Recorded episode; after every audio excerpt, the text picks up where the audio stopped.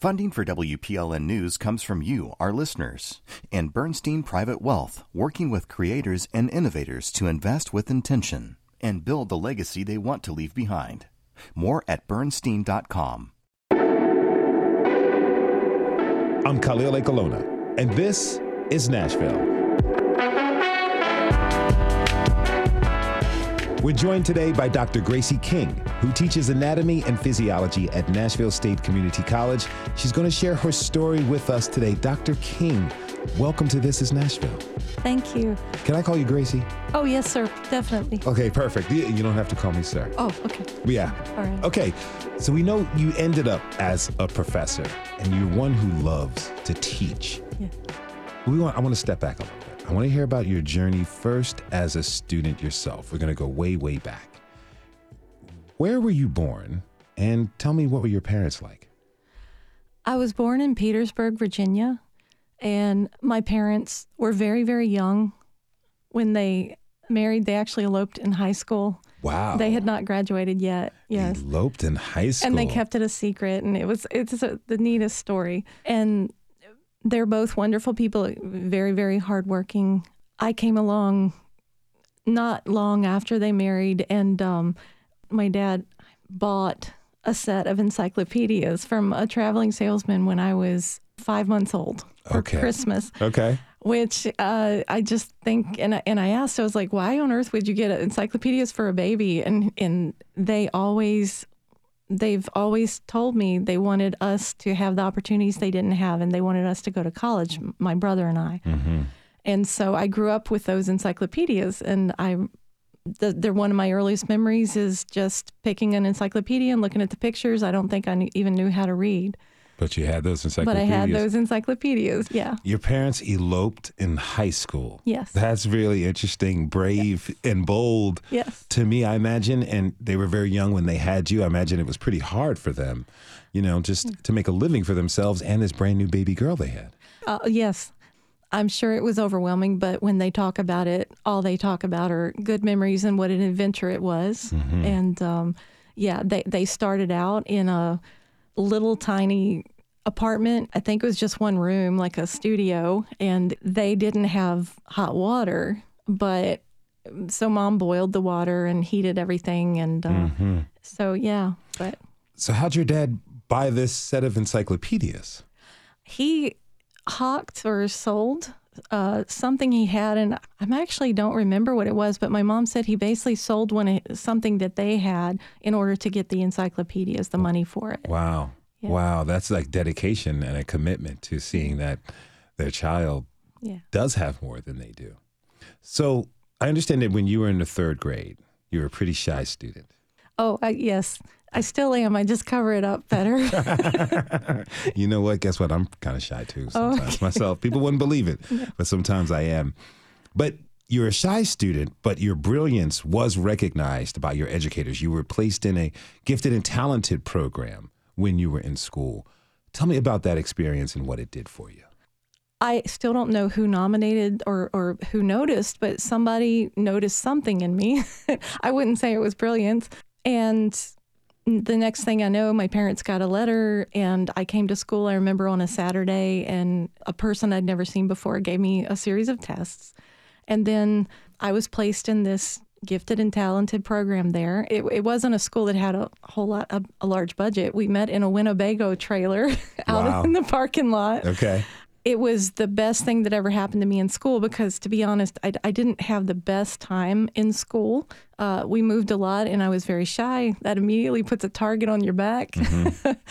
Socially, it wasn't the most fun time, but I lived for those hours that I got to escape and go to the Winnebago. And we had a very dynamic teacher. He made a, a game out of everything. And so we spent the time working what in my mind were puzzles, fun games. And I think now it, they were probably skill sets meant to teach critical thinking and improve vocabulary. I know we read a lot. For me, that was just that's what I lived for. I've I've blocked out most of the rest of my school except for when I was in that Winnebago trailer. Those little moments. Yes. Moving a lot is tough, particularly for kids. When you think about, you know, what your parents were doing for you, what you and your younger brother we're kind of going through moving from school to school and seeing where you're at now. How, how do you reflect back on that? So we did move so much because my dad worked for the federal prison system. He had finally gotten a job, a better job. Um, every promotion opportunity he could, he we, he took the job and moved, and took us along with him. Well, it sometimes was difficult, and and so reflecting back, especially um, by the time I reached high school, it was for me not the best time, mm-hmm. but I learned that by the time I went to college, I had learned that I didn't want to be the person who never spoke, which is what I had been for most of high school. So I watched people and I imitated how they would interact. And sometimes the topics they would talk about, I paid attention to what people seemed interested in and what people seemed bored by. Mm-hmm. And so it, it gave me a framework to build on where I started challenging myself to put myself out there and do scary things, which for me at the time was speaking to people I didn't know. And sometimes speaking to people I did know. yeah, tell them a little bit more about yourself. That's exactly. can be very scary, exposing yourself to, exactly. to people you assume are friends, and then in the course of doing it, you do become friends. Tell me about college. Where did you end up attending college? So, my parents, again, great influence and they had such big dreams. Had at, at, a mall at the time i'm old enough that malls were a big thing back then. Uh-huh i remember. Yes and they were walking through a mall and uh, there was a college recruitment fair going on in the middle of the mall we were in a, a gray area financially. We my dad made too much and my mom was working full-time also. We made too much money to qualify for most financial aid at the time, actually all of it, but we didn't make enough money to pay for the tuition and room and board mm-hmm. because. I was going to have to go away. They were forcing me to. I wanted to stay at home, but they said, nope, we're going to, you know, push you out I mean, in a good way, mm-hmm. like a baby bird. Yeah. And so they were just talking to different recruiters, and this one fellow from Roanoke College, which is in Salem, Virginia, it's in the mountains, it's a small private liberal arts college. It was actually smaller than the high school that I went to. Wow. And he asked my parents questions about my GPA, about me, what I was interested in at the time. In high school, I took AP classes whenever I could. They explained I'm not, I didn't play any sports in school, and he offered an opportunity to have a full academic scholarship to Roanoke by uh, joining the honors program, and then they supplement it with the Davis scholarship. And all we were responsible for was our room and board. And my dad and mom were able to pay for that. And then I worked every summer and also for three years as a resident advisor in order to pay for everything else. You were an RA. I was an, I was one of those dreaded RAs. Well, well, did you have fun or was it tough? it was uh, mostly fun. Occasionally it was tough because, to be honest, I'm not a very um, strict person. Okay. And so, what was the toughest for me is when I actually did have to mete out punishment and lay down the law. lay down bit. the law because I wasn't very good at that. I'm, I'm sorry to do this, but yeah. okay, so you're in college. You're in the honors program for humanities. Mm-hmm. So you're taking English literature, you're taking mm-hmm. history, but you take a biology course. You got to spark something inside of you, right? Yes. What happened? So I went into college as an English major. I wanted to teach English literature. Um, that was that was my passion. I loved reading. I loved uh, my first English literature course. I just thought was the most amazing thing in the world because I, I got to think and analyze. And at the college, the professors there, as part of the honors program, I took a special track. Every class I took, we wrote papers, and these were not, these were 20, 30 page papers. Mm-hmm. And I just fell in love with it like a duck to water. And so I thought, well, I'll, I will be an English teacher. Well, had to take a general biology course, and I took it. And then I followed that immediately with actually a, a course on plant biology. And the two classes, it just did, it inside, I thought, I want to know how the world works. I think if I learn more about this, this biology thing, that this will help me understand everything the universe, the earth, mm. life, everything. And I know that was very, very. Uh, an overachieving kind of um, overreaching. But I switched my major sophomore year to biology. And um, I also thought that the reading and the analysis was too much fun to actually get a degree in it because I thought you weren't supposed to get a degree in something that was fun. it had to be more difficult, and which is silly. But uh, so I became a biology major, but that created a conflict with the honors program because yeah. I was required to take classes every semester that were already mapped out. So from the first semester of my sophomore year, I ended up taking 20, 22 credit hours every semester. What? To fit in my science classes because I was required to take a biology class every semester, chemistry, general chemistry 1 and 2, and then organic chemistry 1 and 2, and then physics. And uh, then I also had to take anatomy and physiology and electives. Wow. I mean, so break this down for me. You are there on a humanities scholarship. Yes. You find your passion. You switch it over to biology. You therefore load yourself with 20 plus semester hours, which is a lot for any college student. What did you struggle with? Everything, because okay. that was not a wise decision. yeah, that's a lot. so I'm a first generation college student and I did not know any better. As wonderful as my parents were, I, I couldn't go to them and ask them questions about college. And that was not their fault. It was just simply a fact of the situation. And I was extremely shy. Uh, I still was struggling with that, even though, you know, I tried to speak up in class. And I had a couple of close students in the dormitory who were, who were my friends.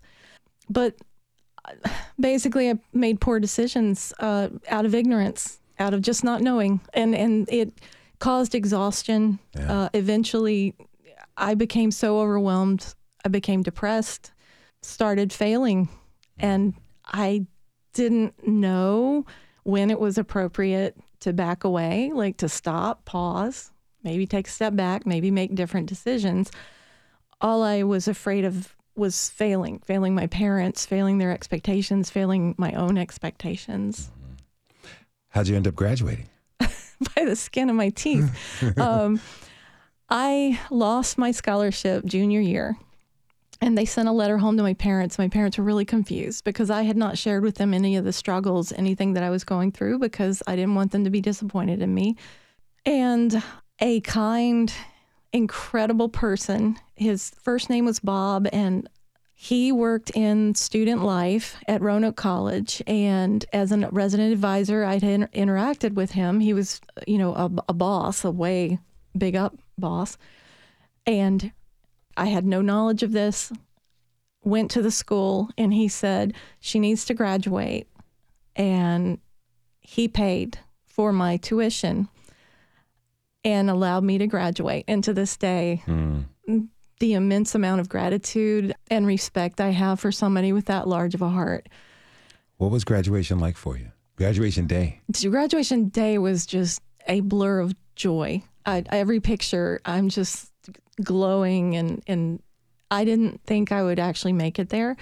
I graduated with a 2.78 GPA. This is not something anybody else would glow about, but for me, I had my bachelor's degree. Mm-hmm. And I'd done something many people in my family had not done, and it had been very difficult. And like I said, it make, um, I had made a lot of mistakes, but for me, that was a day of victory. And then the next day, reality of well, now what? Okay, so you move back home.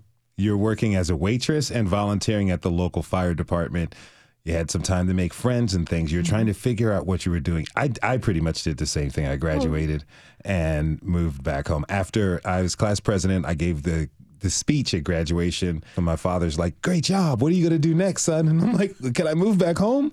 And I was home for a little while trying to figure out life you were doing similar things, working, volunteering at the fire mm-hmm. department, hanging out with friends. Your dad wasn't really pleased with that, was he? he was okay with it for a few months. And then I was in a comfort zone, and he could see that because if you remember, I didn't even want to leave home to go to college. Mm-hmm. I had made this whole plan to go to a community college next door. The shyness again. Life was very scary for me. My dad started to recognize that I had become complacent, comfortable, was getting a little much, too much embedded in the community. Now, wonderful town and wonderful people, but the only career you could have there was working at the prison mm. or working as a 911 dispatcher. Pretty much, those were the main, unless you were a farm farmer or worked on one of the farms that was around. He one day called me and he's very direct and he said, "So what's your next step? What's your next plan?" And I was like, "For what?" you know? I'm like, I'm making pocket change as a waitress, enough to play darts and pool at the eh, local bar, and you know, I'm I'm all good. And he's like, No, you're not. He said, What are you going to do? He said, You're not going to live here forever. And he did not mean that in a mean way at all. Yeah. But he was just saying, He's always wanted more for me. He had dreamed of going to college. My mom is the smartest person in the family, and she never got the chance. He never got the chance. He said, I want to see you start applying to some kind of program above a bachelor's. And I want to see you going to graduate school and figuring this out. And oh, hung, hung up and was like, I can't say the word, but oh crap. yeah. you know, you got to figure out what to do next. I now have to figure out what to do next. Okay, let's end it right here for now, and we'll pick this back up after the break. When we come back, we're going to continue talking with Dr. Gracie King about making her way into graduate education and the surprises, twists, and turns she found on the way. We'll be right back.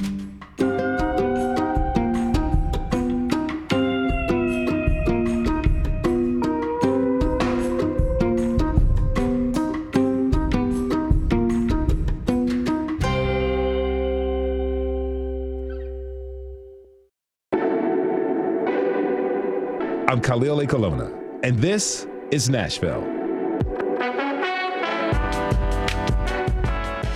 Welcome back, y'all. Today we're talking with Dr. Gracie King, professor at Nashville State, about her own education journey. Gracie, thanks again for being here. Really appreciate it. I appreciate the opportunity. Because I want to hear about your experience at graduate school. Before the break, we heard, you know, you graduated college, you're back home, settled in. Your father said, not so fast. I want you to go out there and to achieve more. A lot of people might not know what it's like to actually study science and train to be a scientist as they kind of pursue higher education and college degrees.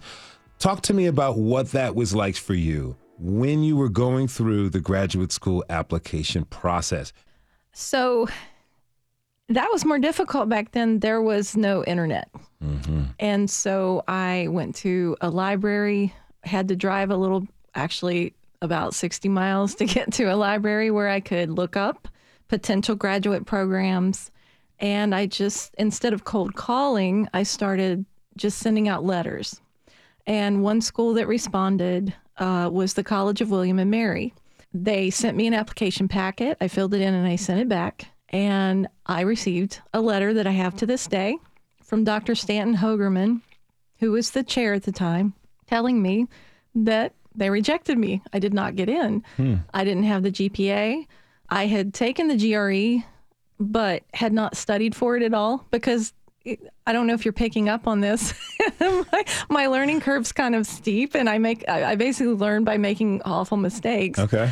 He wrote over a page of we didn't accept you because and he he was very specific for the you know about the reasons and instead of stopping there he continued with but don't give up he mm. actually used those words but don't give up if you and then he laid out a roadmap he said, if you retake the GRE and get a particular score on the biology portion, and then he also ex- advised me to take one or two um, biology classes somewhere.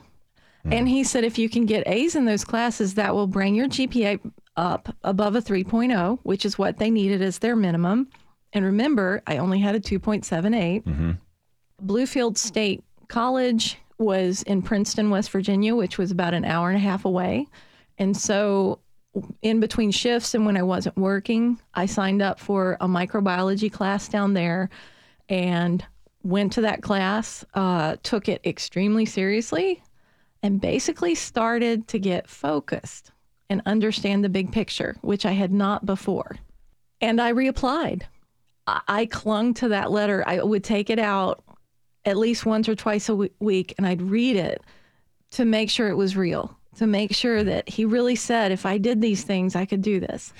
It's interesting. You see, in undergrad, you have an angel who kind of helps you. You lost your scholarship. They help. They pay. Bob, yes. They, and help you graduate. And then you have this this this administrator from yes. William and William and Mary, who doesn't know you, but you feel like knew you and saw you, mm-hmm. and gives you this wonderful advice. Most rejection letters are not that specific. No. They're like, "Sorry, you couldn't come in. Good luck next time," or "Kick mm-hmm. rocks." Mm-hmm. In this case, he sensed something, and he inspired you to get focused and here you are at William and Mary. What was that like at William and Mary? Did you continue to have wonderful professors and guide guidance like that, or did you run into some people who maybe should consider their career in being a professor as another change because they weren't effective or helpful? Well, again, me and my poor decision making uh, skills. I chose a lab to work in. So when you go to graduate school for science, you have you you choose a primary investigator, um, someone who is running their own lab and has their own research projects, and you go to them and you ask, "Well, are you willing to take me on? Can I work in your lab?" And there was a new faculty member there, and what she was studying really interested me because it was brain development. What I did not consider because I didn't know, I didn't know any better, is you also need to consider the person who's running the lab, your mentor. The red flag was when I first went for my interview with her, she made co- negative comments about my accent.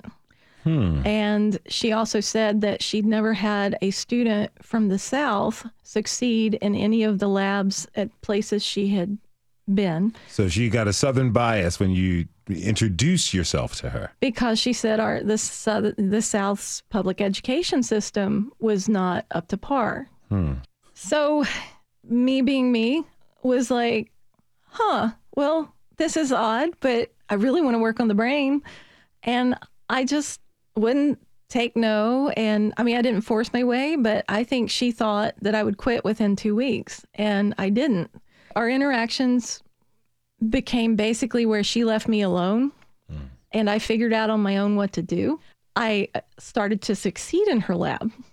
But one thing I remember that has most influenced me as a teacher, and I'm sorry, I know that's an abrupt transition, is that our relationship had gotten to the part where as part of my i had to present at journal club was what it was called present scientific papers to a community of peers and other faculty mm-hmm. and that presentation, I had no training on how to give a talk.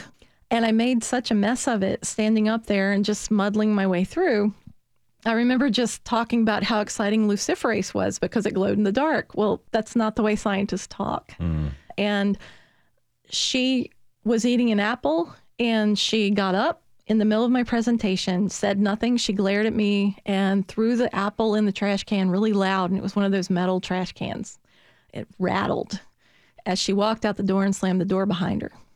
Wow. I had to finish somehow, and I did, even though I just wanted to run and hide and cry. But a gentleman who was also a new faculty member there, he taught ecology. As he was leaving, he looked at me and he said, I want you to make an appointment and come see me this week.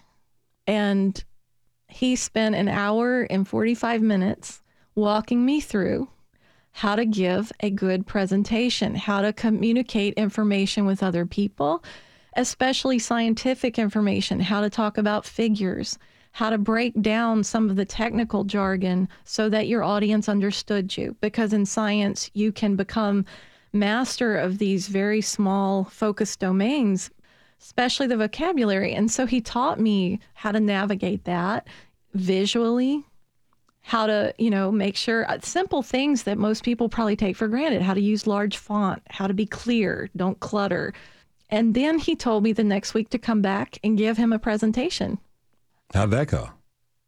It went great. And he made a few more suggestions and tweaks. And he looked at me and he said, I think you're ready to go on your own.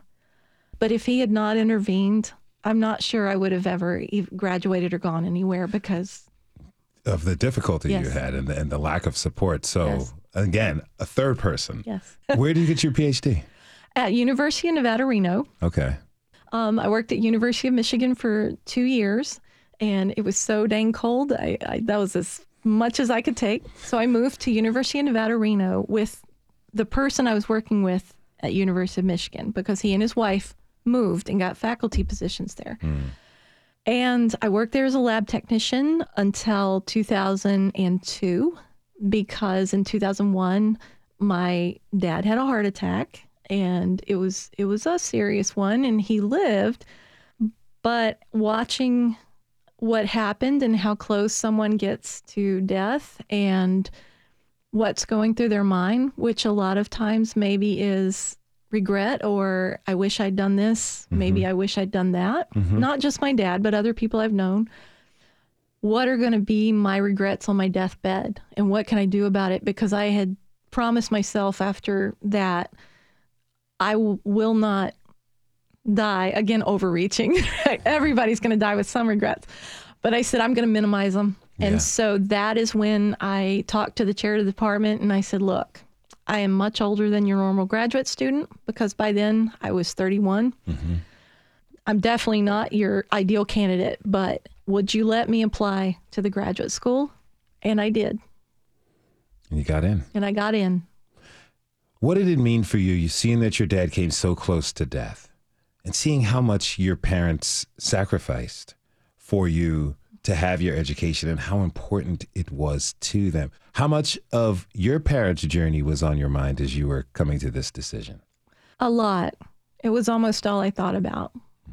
Some people may not realize, and this is something I actually can relate to in some of my students that I teach today. When you're the first person in your family to go to college or get the chance at higher education, even if it is unspoken and even if your your parents your family don't mean it you carry this large weight. And that weight is i just cannot fail. I have to make them proud. Part of my decision to go to graduate school the largest part was me wanting no regrets but i have to admit there was a, a portion that was i really want to make them proud. Mm-hmm. i really want them to think I'm not a failure, that all of their hope that they put in me and buying those encyclopedias when I was five months old, yeah. and my mom reading to me and my brother every single night until she was hoarse, and all the trips to the library where we had to hitchhike because we didn't have a car, and you know, my mom uh, bumming rides from friends, or not bumming rides, but you know, asking neighbors, can mm-hmm. you please take us to the library?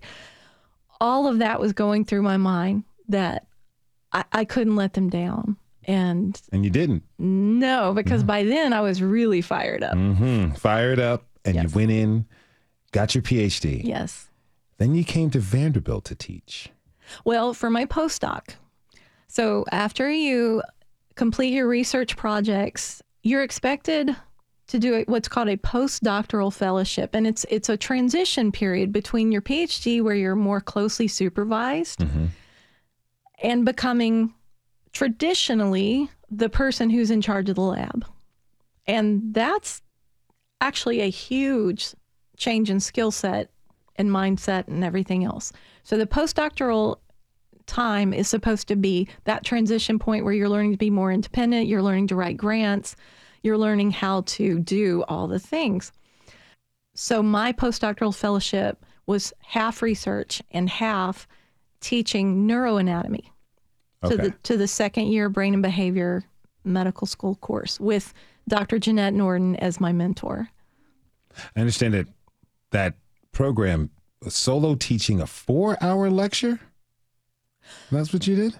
Once. Well, three times, but um, Dr. Jeanette Norton and Dr. Derek Riebau were the teachers and organizers, and doctors came in to give guest lectures. So the first, it's a three year program. And so the first year, I took the course and had to pass the course. and that was not trivial. Mm. Um, I that was that was humbling. The second year, I helped her grade and also helped maybe organize some of the material.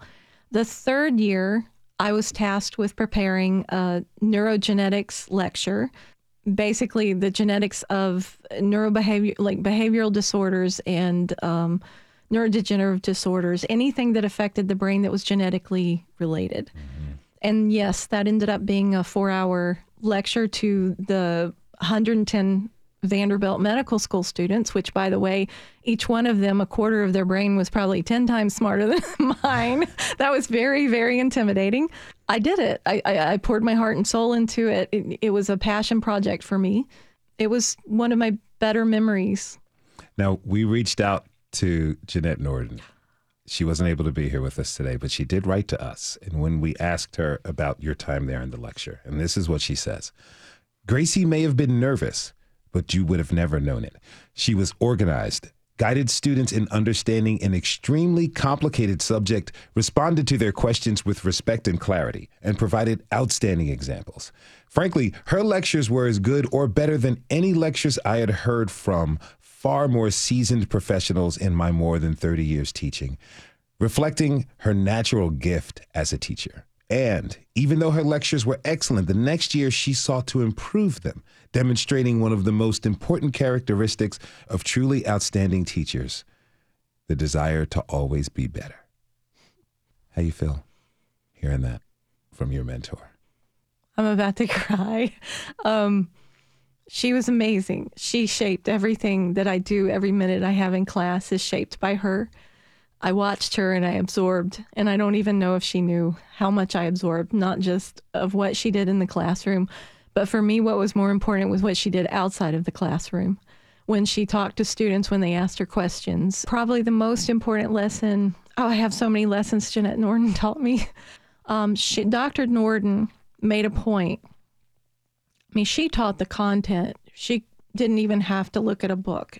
She's an she's a walking encyclopedia. But she invited in guests, and the guests were family members or people who suffered from something wrong with their nervous system. And so, for example, she had three families come in who had had children die of brain tumors. She had two young people come in who had chromosomal defects, and she had them speak so you could interact with this, you know, this young man and this young lady. And you, the students got to see them as people, as human beings, and their family came to also show the other side of the the challenge and exhaustion that came with raising these children. She had somebody come in from a group about grief. Sometimes she would get complaints from the medical students on her re- her evaluations that this was wasting their time that they were there to learn about the brain and the nervous system. Sometimes just a few students. Yeah. And she said, I bring in someone to talk about grief because they're going to be doctors and they're going to be speaking with families when people that these families love have died and these people are in the beginning of grief. She said, the doctors themselves, these students, when they become doctors, will suffer grief and they don't know it yet. They're all young, they're all very healthy. But even sometimes, despite their best efforts, they may become attached to a patient who dies. They're going to suffer through grief. And she said, I want to plant that seed. She said, I want them to know that what they're learning in medical school is not just what's in a book, that it's a person, yeah. that they will be treating people, people are not always just words to memorize or ideas to know. And she taught me in that lesson. And, and I remember when those students complained, her also teaching me, and this is my final point because this is what I keep in my mind every day when I teach at Nashville State Community College. She said, out of 110 students, she said, there may only be two people who really internalize what I'm teaching them that's not in the books. But those two people, those 10 people, they're going to go out and they're going to touch more people. And those people are going to touch even more. And it's just, it's a, a, a ripple effect, a snowball. One person is worth putting your heart and soul into because you do not know who that person's going to interact with. Let's take a short break. When we come back, I want to talk more about your career at Nashville State Community College. When we come back, we'll continue our conversation with Dr. Gracie King about what it's like to teach today at Community College post COVID and how she works to help all of her students become successful. We'll be right back.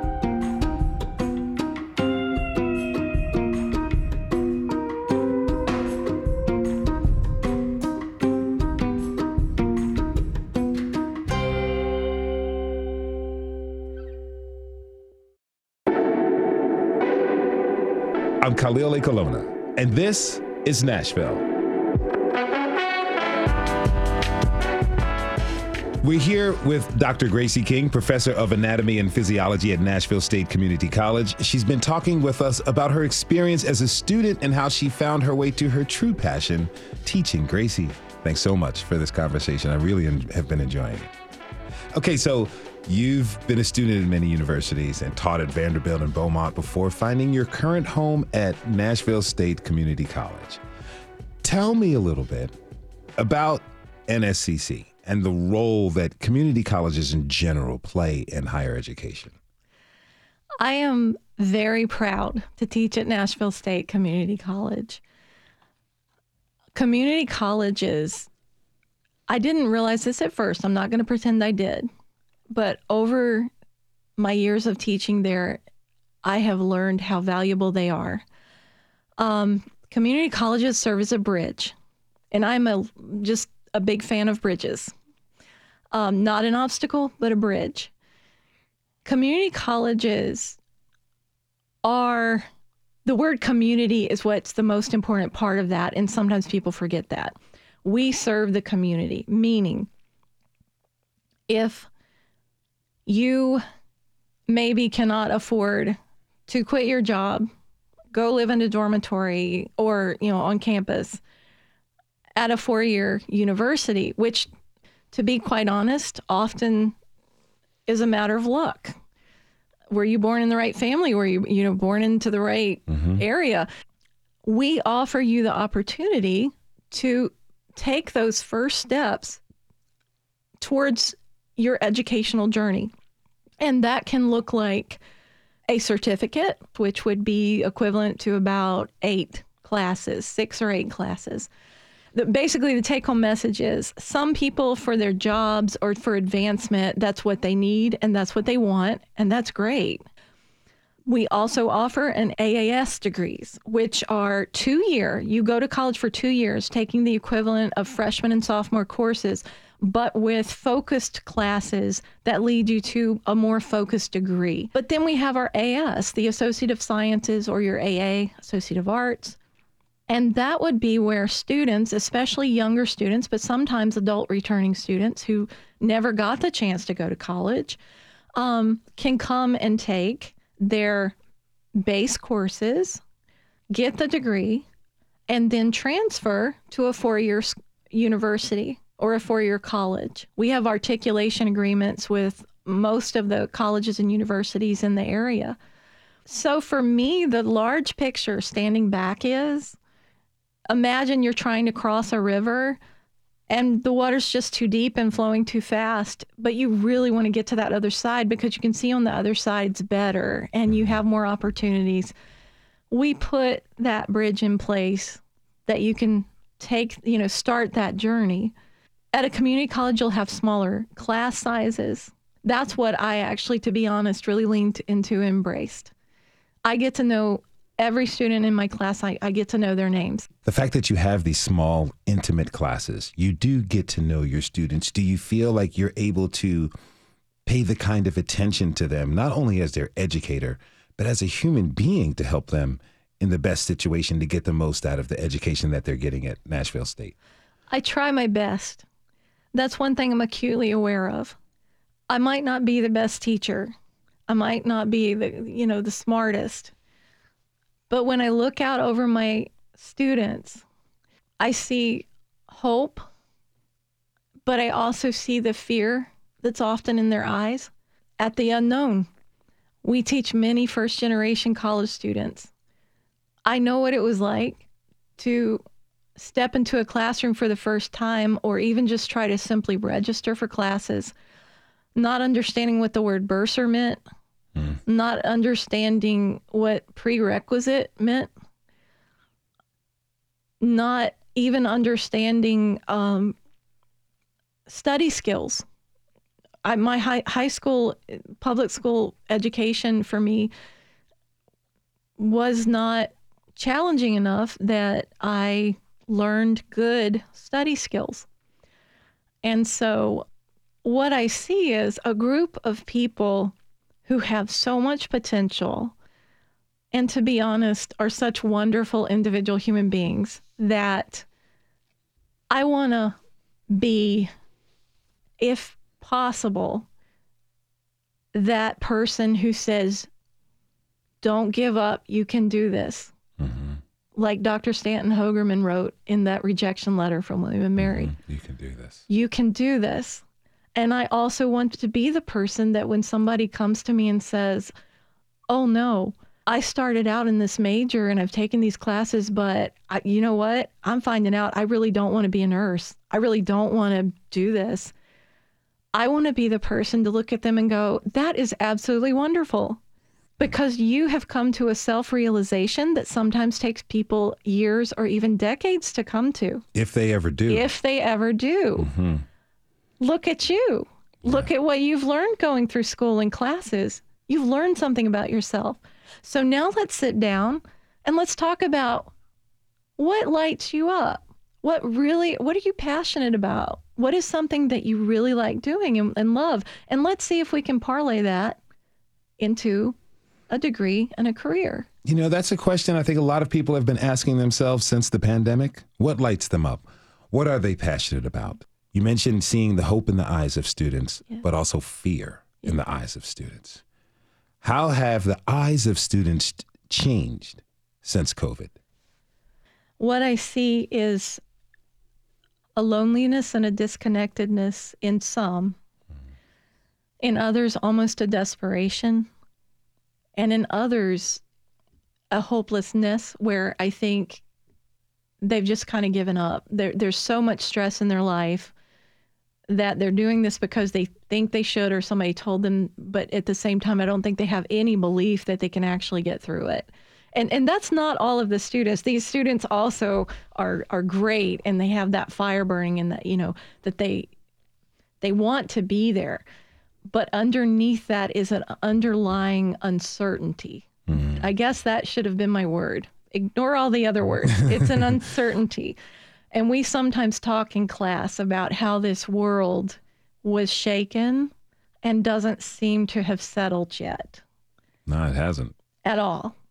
And many of my students saw family members, and I remember experiencing this with the students during COVID in my classes where family members were passing away unexpectedly, where parents were losing their jobs because they worked in recreation industries or at hotels and, and businesses that were shut down, which then destabilized their family financially. And then they had to move, which destabilized them geographically. Mm-hmm.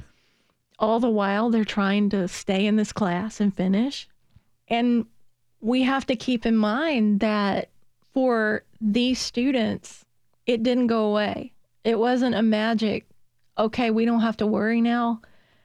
It has affected and put its tentacles into pretty much every part of their life. So, how do you, as their educator, their professor in this, mm-hmm. how do you attempt to? I mean, you can't wipe away all of their pain. You can't wipe away all of their tra- trauma, but you can assuage their worries and concern just enough so that when they're with you for these classes, this magical time of education, they can have a little bit more hope when they leave the class every day. How do you do that? I talk about not anatomy and physiology things. Mm. Um, not the whole time, but I'm saying I try to interject. I try to organically because of certain questions student asks students ask bring up topics such as to be quite honest i talk about failure a lot it mine is a very difficult challenging course. I, it traditionally has had the um, the label of a weed out class, mm-hmm. and what I talk to my students about is I try to empower them with the knowledge that failure is multifaceted. Basically, no one should feel like a failure. That, for example, you don't pass my class, that means nothing and reflects nothing on you as a human being. Absolutely nothing at all. I also share my story with them when they really seem to be getting discouraged and I said, believe it or not, your teacher that's standing up here failed classes, got F's, D minuses, C minuses. I said, your teacher up here got rejection letters. Your teacher has made some really bad decisions that had long term consequences. But I said, I finally found my way and I finally found my place and my joy. And I said, for some of you, you might find your place and your joy in in a year some of you 5 some of you might be 50 but i said what's really important is that you keep moving forward even when you think you fail or are going backwards you have to keep moving and you have to keep waking up and you have to keep trying because it is easy to feel overwhelmed with the uncertainty where it gets to the point that you want to give up because you feel it's hopeless. So I just try to share. We don't know what's going to happen tomorrow, but wouldn't it be something if we really kicked butt today? Hmm. And eventually you're going to find your groove. If you're just tuning in, this is Nashville, and I'm your host, Khalil Ekulona. We're talking this hour with Dr. Gracie King, professor at Nashville State Community College, about her education journey and what it's like teaching today. So you're helping these students, giving them this, this advanced education as they enter into the world of nursing or further studies in, in biology and science and medicine. But you're also helping their souls and their spirits too at this very important time. You're like a mentor to all of them. You, you mentioned a little bit about the mentors who have helped you out. How does it feel to be a mentor yourself to this educa- to this new generation? I guess I really didn't think of myself in that role. Hmm. So I don't. Uh, I hope I am doing as good of a job as all of these people have throughout my life who held out a hand in understanding and a hand in, hey, you know what? I can see you're really close, but you're not quite there. But let me give you a little nudge. Yeah.